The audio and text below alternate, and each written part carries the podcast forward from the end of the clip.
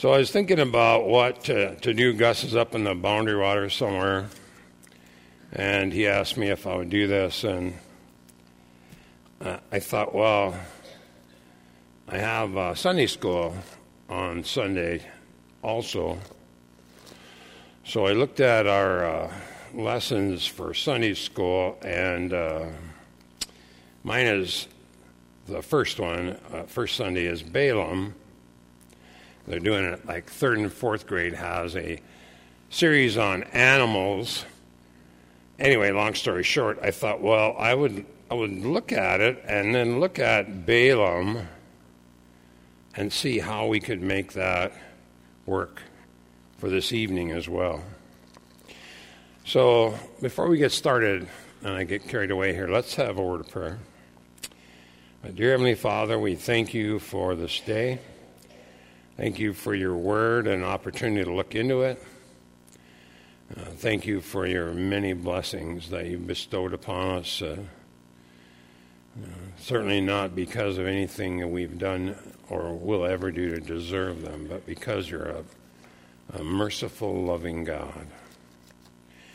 So we just pray for wisdom and direction as we go through this study in your word tonight. In Jesus' name we pray. Amen. So Balaam is a well, a study of, of I hate to say it like this, but I will faithful obedience, service, and devotion. But none of those are true of Balaam. I mean, they're actually true of his donkey. But there's a realization, even at the end. Now, story of Balaam is Numbers 22, 23, and 24, and I don't know if it goes any farther. That's as far as I read. But we're only going to center our study tonight in 22. But there's a realization that true happiness can be found only when we're in the center of God's will. Now you have to remember the story of Balaam's in Numbers 22. So it's an Old Testament story. And as God is dealing with the nation of Israel in the Old Testament, you know, many of the blessings that they received were conditional. You know, men obeyed and they were blessed. And you know, you think about a New Testament economy, it, it creates a little problem for us because we can't look at those stories and make direct application in a sense that God doesn't bless us on the basis of our obedience. At least not directly, and we'll get to that. But God did and still does want men to obey Him. Now, I don't like that word, and I'll get to that in a minute, too. But it's not, God doesn't want that because He's imposing His will on us. But it's because He knows what's best for us. Now, the successful men, whether in the Old or New Testament, were successful because they had that fear of God, that reverential awe for how great, kind, merciful, and loving Jehovah God is. Now, the motivation for us is a response to God's loving provision for us. But you know, the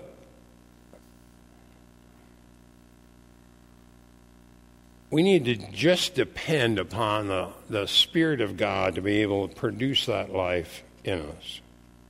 But it does take a decision on our part. You really have to, you know, what do you want? Do you want to live for the Lord? Do you want to be in fellowship? Do you want your life to be valuable?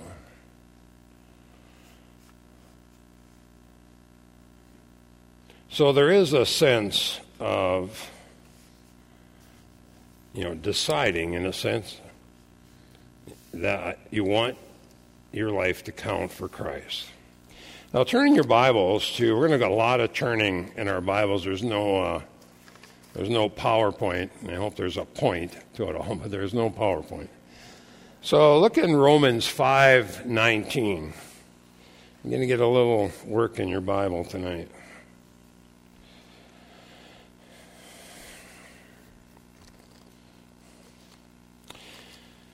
We'll see when you get there in 519 that Jesus Christ fulfilled the plan of God.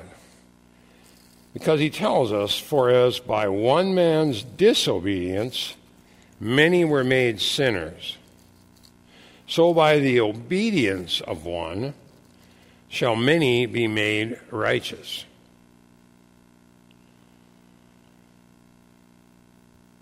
That fulfillment of God's plan is called here obedience.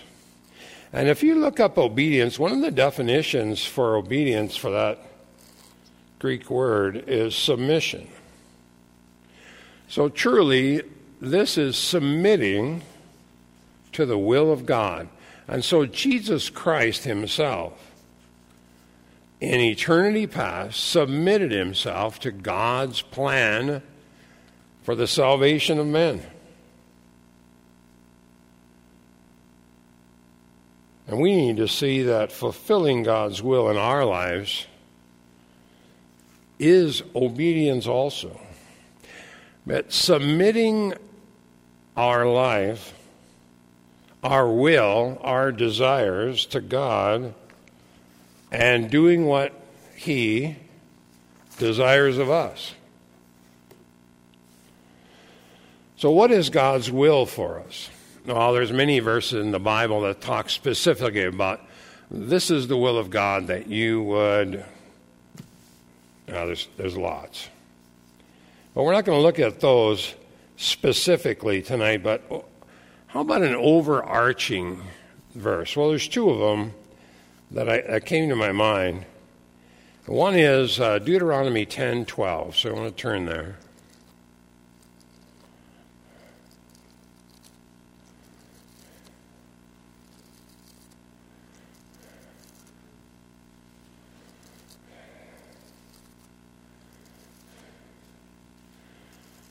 Deuteronomy 10 12. says, And now, Israel, what doth the Lord require of thee? What does the Lord require of thee? But to fear the Lord thy God, to walk in all his ways, to love him, and to serve the Lord thy God with all thy heart and with all thy soul. What does God desire of us? What is God's desire? If we're going to submit ourselves then to God's desire for us rather than occupying ourselves with our own desires, then we need to spend time in the Word of God. We need to see what it has for us, and we need to seek to serve Him with our whole heart. So turn to Micah 6 8. Don't go to Micah often, but it's a great verse.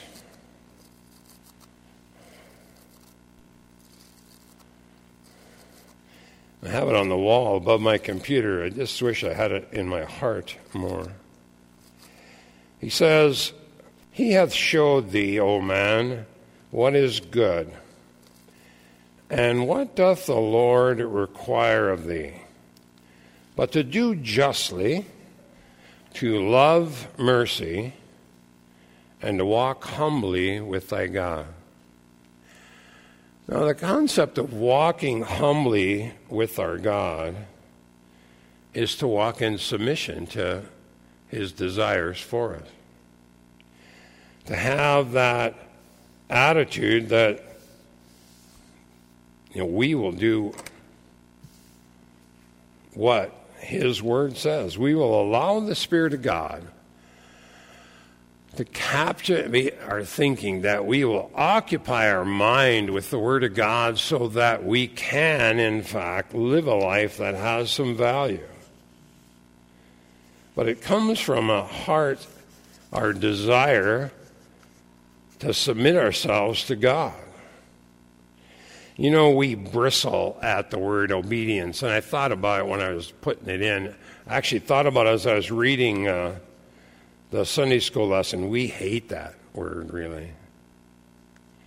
Because it brings a sense of being subordinated, to being pushed down or held down.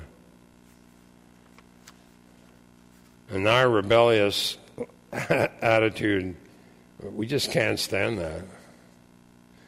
But God desires a willing submission to His will. But He calls it obedience. Look at Hebrews 11 8.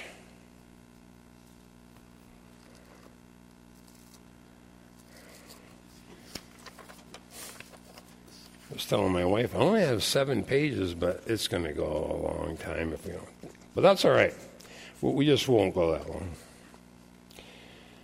Hebrews 11:8 says, "By faith Abraham, when he was called to go out into a place which he should after receive for an inheritance, he obeyed.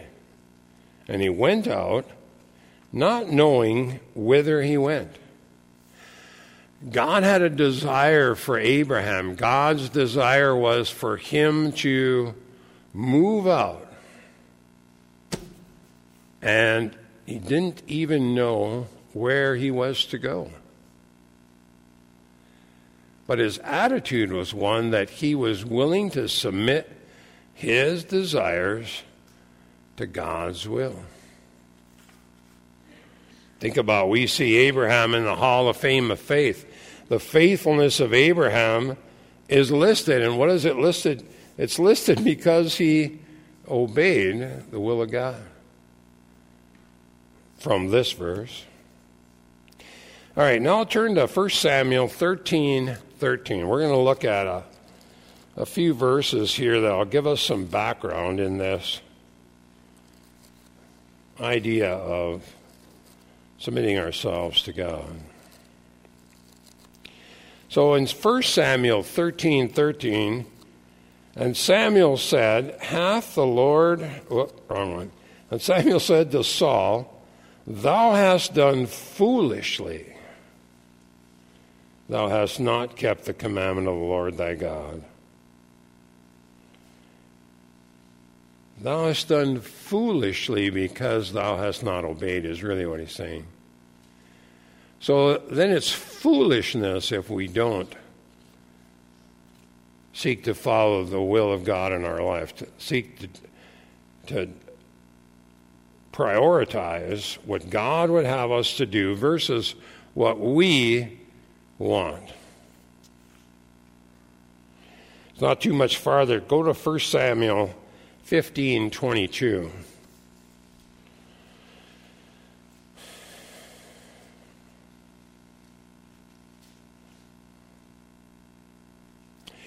Samuel said, Hath the Lord as great delight in burnt offerings and sacrifices as the obeying of the voice of the Lord? Behold, to obey is better than sacrifice, and to hearken than the fat of rams. To obey is better than sacrifice. To do the will of God, to allow His desires to be ours, is better than any one thing we could do. Offering sacrifice rather than following what God had told Saul to do is just a huge error. Look in 1 Chronicles 28 9.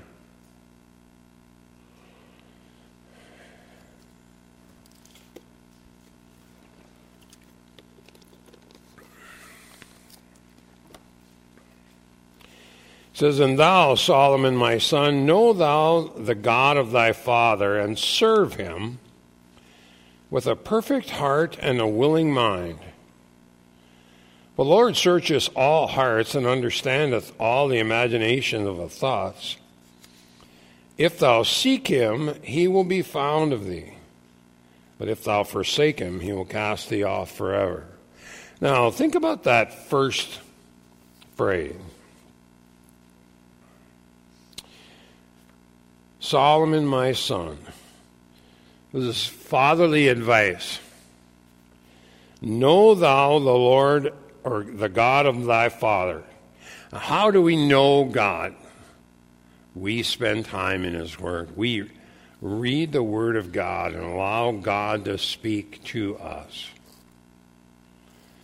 And then, because of that, then serve Him with a perfect heart and a willing mind. Well, only God can give us a perfect heart, but a willing mind. What's our desire? What do we desire in our life?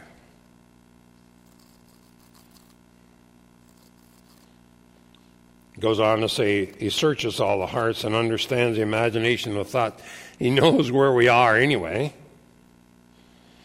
Now, don't turn there, but in Ephesians 6 6, he says, Not with eye service as men pleasers, but as servants of Christ, doing the will of God from the heart. This isn't an Old Testament uh, philosophy or direction. This is God's will for man that we would have a desire to do and to serve Him with our whole heart. In Psalm 100, verse 3, it says, Know ye that the Lord, He is God.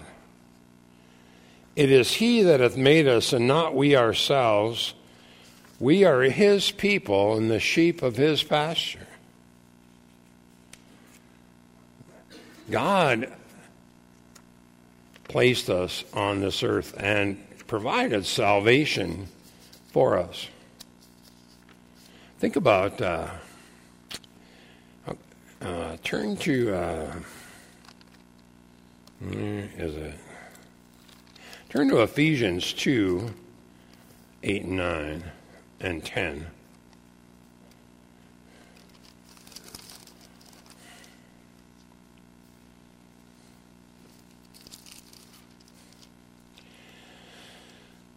He tells us this is the purpose for our salvation. Well, one, he is full of mercy and great love. That was the reason he did it. But here he says, For by grace are you saved through faith, not of yourselves, it's a gift of God, not of works, lest any man should boast. For we are his workmanship, created in Christ Jesus unto good works, which God hath before ordained that what?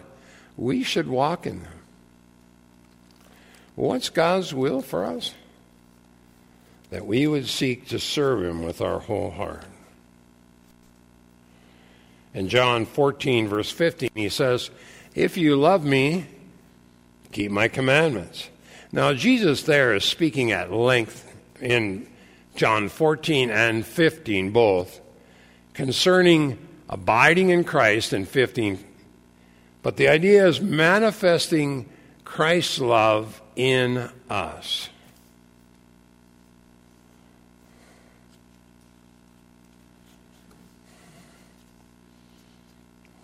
Turn to, uh, maybe you're still in Ephesians, Ephesians 5, and look at 13, or excuse me, 15 through 17. It says, See then that you walk circumspectly, not as fools but as wise, redeeming the time because the days are evil. Wherefore, be not unwise, but understanding what the will of the Lord is. Be not unwise, be not foolish. Thou hast done foolishly. Well, here he says, don't be foolish, be wise. Redeem the time. Buy back the time. Make the time on this earth worth something. It's just a close association with walk, you know, with God, excuse me. Walk humbly with thy God. We can just think of that. Walk humbly with thy God. If that was our mantra, even walk humbly with our God. Think of the things that we would do, but think of the things that,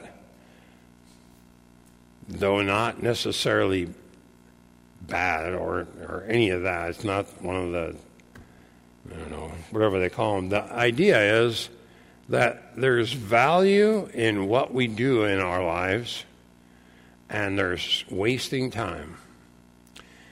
And unfortunately, or killing time. You know, it used to be an expression, it still is. What are you doing? I'm just killing time. Well, you only got so much. Enjoy what you can in the situation you're in.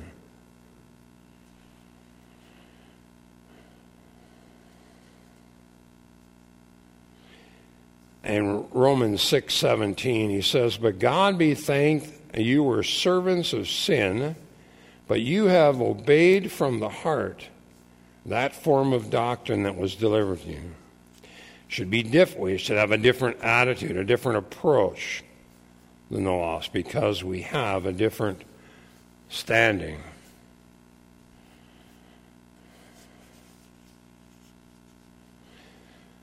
You know, in Philippians 2:13 he says for it is God which worketh in you both to will and to do of his good pleasure. Turn to uh, 1 Corinthians 4 2.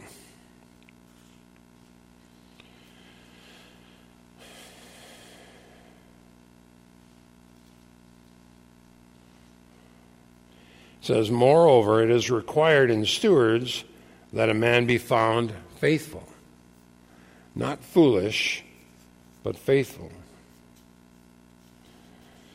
Now, with all of that, it's kind of the build up for the story of Balaam.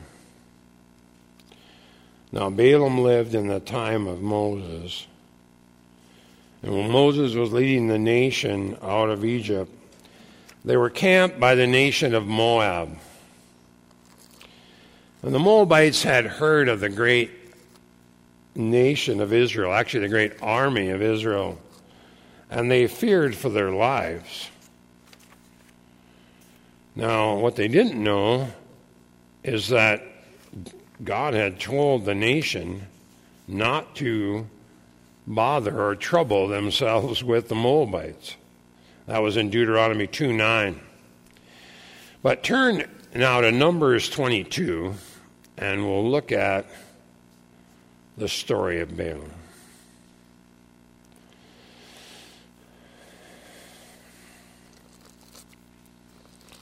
Now we're introduced here to Balaam in verse 6. Now we should read the rest. Okay, so Numbers 22 1. And the children of Israel set forward and pitched in the plains of Moab on the side of the Jordan. And Balak, the son of Zippor, saw all Israel had done to the Amorites. And, Baal- and Moab was sore afraid of the people because they were many, and Moab was distressed because of the children of Israel. And Moab saw the elders of Midian, or said unto the elders of Midian, Now shall this company lick up all that are round about us. And he goes through a few more things. And anyway, in, in 5, King Balak sent messengers, therefore, unto Balaam, the son of Beor, which is by the river, telling where he's from, saying, Behold, there is a people come out from Egypt.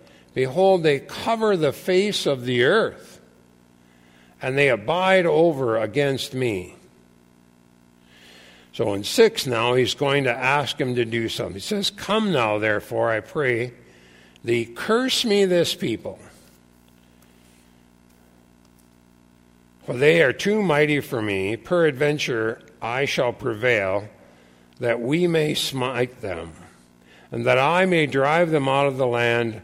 For I want that he whom thou blessed is blessed, and he whom you curse is cursed. So we see, again, we see Balaam introduced here. Now, he was a pro, I'll call him a prophet for hire. You know, he has you know, other titles, whether it was sorcerer a bunch of things, but a prophet for hire. And he's linked here to King Balak because King Balak asked him to do something for him. Now, unfortunately, Balaam is not well remembered. In 2 Peter 2 5, he says, Which have forsaken the right way. Now, he's talking to, about false prophets here and have gone astray, following the way of Balaam, the son of Bosor, who loved the wages of unrighteousness. So, he certainly is a prophet for hire. And he's linked by the motivation of even these false teachers from 2 Peter. But he's remembered in Scripture as one who lives in a, a natural sphere, a day to day existence, looking for how he can get ahead. Not ahead spiritually, not, not how he can serve the Lord, not how he can make his life count, but how can he be better off materially than he is now.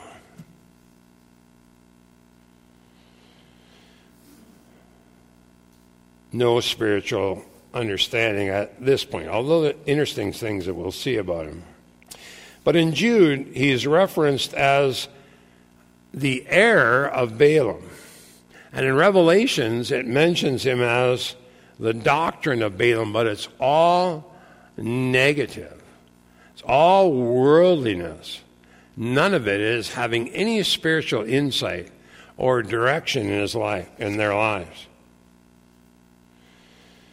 Now, in all these cases, and in this story, worldliness, not spirituality, is on display.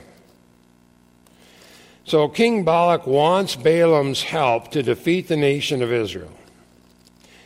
Well, let's look, with the jump a little bit, let's look at verse 12, and we'll see God's direction for Balaam. In verse 12, he says, And God said to, unto Balaam, Thou shalt not go with them. Thou shalt not curse the people, for they are blessed. I found that an amazing statement. They are blessed. We are blessed as well. And we're not blessed.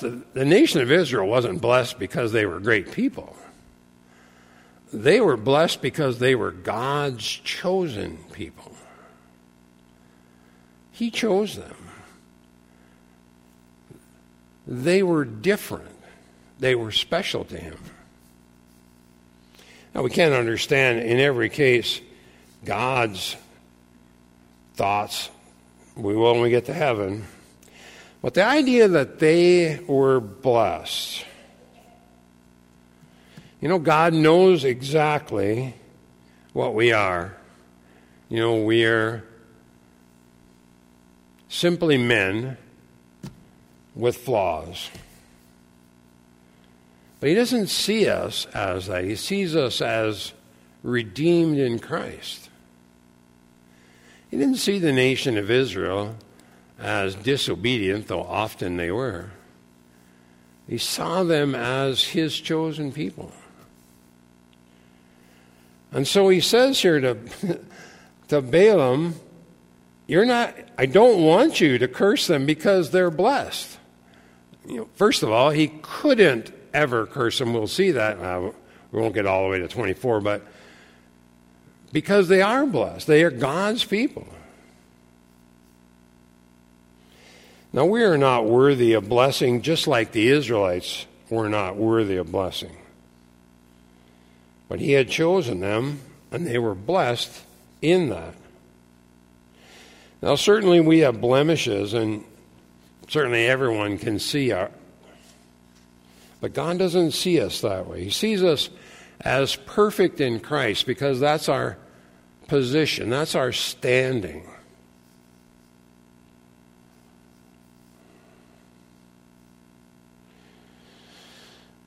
You know, you, you, our state, our standing is not judged. No, I said that wrong. Our state, the condition that we're in at any given time, is not judged by our standing. Our standing is we're perfect in Christ. Our position is we're perfect in Christ. God sees us in Christ. And though we may, and often do, turn from that truth, turn our eyes from the Word of God or from Jesus and His provision and act foolishly because we don't aspire even to have or, or to fulfill the word of, the will of God in our lives. That what's interesting about that is the converse is true too. Our standing, our position is not to be judged by our state. You know, the condition, or not condition, yes, the condition that we find ourselves in when we're walking in this world has no bearing truly on our standing because we're perfect in Christ. We're all going to, those who have placed their faith in Christ are going to heaven. That's a fact. Now, it's not something that's judged on how we did or how we're doing today. God's appeal isn't based on He's judging us whether we're good enough or not. We're not good enough. God's desire for us is to have a life that has value and meaning. And He's going to reward us for it in heaven. But our focus has to be what is our desire? Do we desire to seek to serve the Lord? Is our desire to do God's will? Or is our desire to do our desires? It's a simple choice, and we often act foolishly. All right, let me get back to where I was here.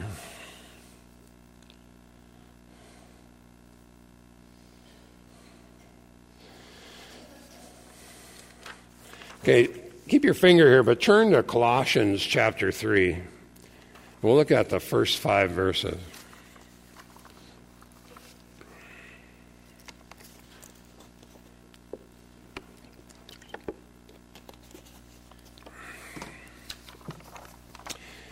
Says, If ye then be risen with Christ, seek those things which are above, where Christ sitteth on the right hand of God. Set your affection on things above not on things on the earth. For you're dead, and your life is hid with Christ in God. That's our standing. When Christ, who is our life, shall appear, then shall ye also appear with him in glory. That's what we're looking forward to. But then he says, Mortify therefore your members which are upon the earth, and he has a little list here.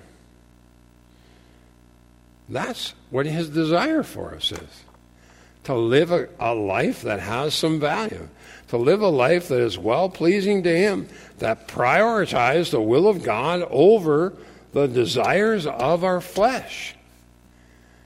Balaam doesn't get that. Now, with temptation, Let's look back in Numbers 22.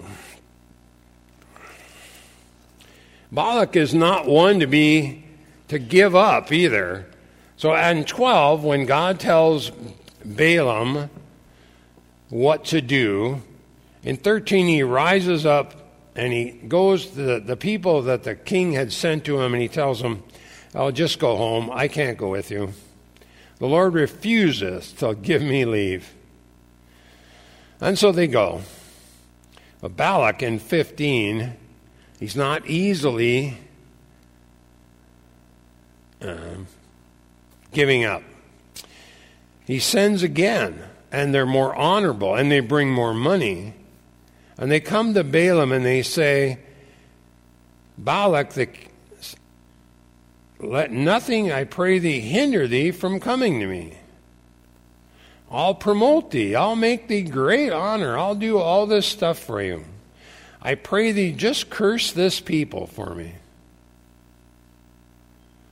And Balaam answered and said, If Balak would give me his house full of silver and gold, I cannot go beyond the word of the Lord my God to do less or more. Wow, that's half of a really good answer. Part of it is he's, he's counting the money. How much will it take? But he says, Stay here tonight, and I will know what the Lord will say more unto me. You see, Balaam, Balaam hasn't decided that the word of the of the Lord, that what God had told him directly was was the final word. He said, "I'm I, I'm going to ask again because maybe, just maybe, I can get I can get this treasure trove." So ask yourself this. You know, what does it take? What level of worldliness does it take for us to disobey God in our lives? You know, Balak did not give up easy, and there's people in our lives, in our periphery, that may say, you know, come and do this, come and do that, whatever. But what level of worldliness, what does it take for us to say no to the will of God and yes to our physical desires. You know, in James 1:14 it talks about temptation. It says when every man is tempted, he is drawn away of his own lust and enticed. Drawn away. It's lured by the bait.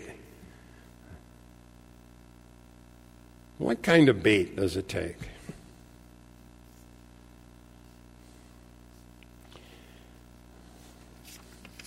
Well, in Balak's case, or excuse me, Balaam's case, he was tempted in verse 7.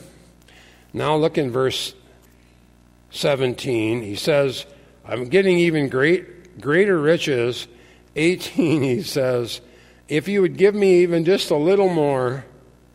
And so he goes to God again. And look at God's response in verse 20. God came unto Balaam at night and said unto him, If the men come to call thee, rise up and go with them. But yet the word which I shall say unto thee, that thou shalt do. Now, he's saying, in a sense, well, go if you want. If that's what you want, then go. But you know what my will is for you because I told you in verse 12. It sets up an opportunity here for God to display himself in glorious way. And we'll see in this story, God now is going to display his mercy for Balaam, even though Balaam is completely undeserving, because he's completely following his physical desires and not seeking to do the will of God. We shouldn't have had to ask him again. But now, having asked again, God gives him a sense of go then, but. So, Balaam goes, and God intervenes. If you read through the story three different times, oh, we can read it. It's uh,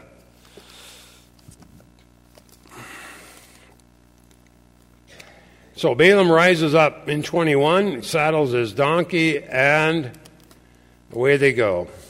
But in 22, God's anger was kindled because he went. And the angel of the Lord stood in the way for the, an adversary against him. Now, the, God's anger there, the sense is a sense of frustration with a child who simply wouldn't obey. As parents, or even mentors, think about Think about what Samuel said Thou hast done foolishly in disobeying God. That's the Lord's response here. That's God's response. And so he has an adversary, the angel of the Lord, it's actually the Lord, standing in the way. Now he's riding upon his donkey, and two servants are with him, and the, the donkey is much more observant much more in tune than Balaam because he swerves out of the way, and of course, Balaam beats him. But when he gets back on the road, the angel of the Lord is in a different spot. And in 25, the donkey sees him and he rubs Balaam's foot against the wall, saying, Don't you see this? And of course, he doesn't. So he beats him again. And they go in 26 a little farther, and he does it. This time he falls down. And he beats him again. So the Lord uses this donkey. And the donkey says, What have I done unto thee that thou hast smitten me these three times? And Balaam says, You mocked me. If I had a sword, I'd kill you. And then in 30, he says, Haven't I been dependable for you? Haven't I done everything you've ever asked me to do? Haven't I been a, a faithful servant? And he says, No. Well, the Lord opens his eyes, sees the angel of the Lord standing in the way, and then he prostrates himself and falls before him. And then the Lord says, Why did you beat this donkey three times? I came to withstand thee because you, your, my, thy way is perverse before me. perverse. And that word means taken by wickedness. In a sense, for a child of God, it's a double mindedness. You've been double minded. You have the world and the world's goods, the desires to be well fed, well dressed, well, whatever, far above the will of God.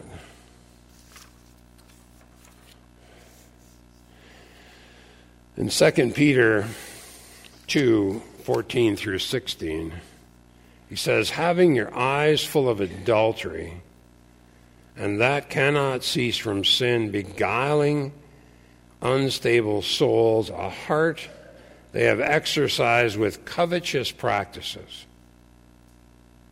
Cursed children, which have forsaken the right way and have gone astray and following the way of Balaam, love the wages of unrighteousness, but was rebuked for his iniquity.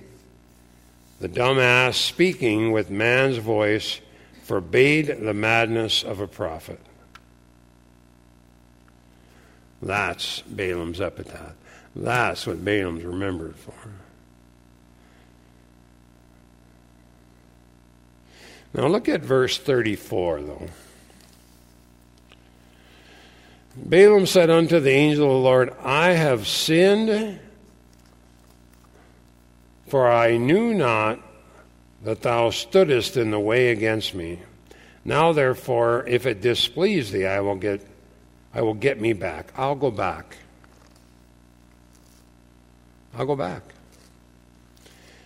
But what he's saying is, I didn't know you were standing there. But you know what? In verse 12, God said, Don't go with them. So Balaam made a decision in time to go with them. Now, here, after seeing that the Lord is displeased, he's saying, I didn't know you were standing there. Well, the donkey knew you were standing there. So Balaam is a, a picture of worldliness, following our physical desires, and not seeking to do the will of God. Now, it's a good illustration for us, but the overarching takeaway for us is Micah 6 8. What hath the Lord required of thee? To do justly to love mercy, and to walk humbly with thy God, day in and day out. Let's pray. Dear Heavenly Father, we thank you for this day and thank you for an opportunity to look into your word and see your perfect will for man, for each and every one of us, that we could humbly seek to serve you follow the will the, and knowing that your great love and mercy, everything that you do for us is what's best. Pray that that could be uppermost in our minds as we go about our day. In Jesus' name we pray. Amen.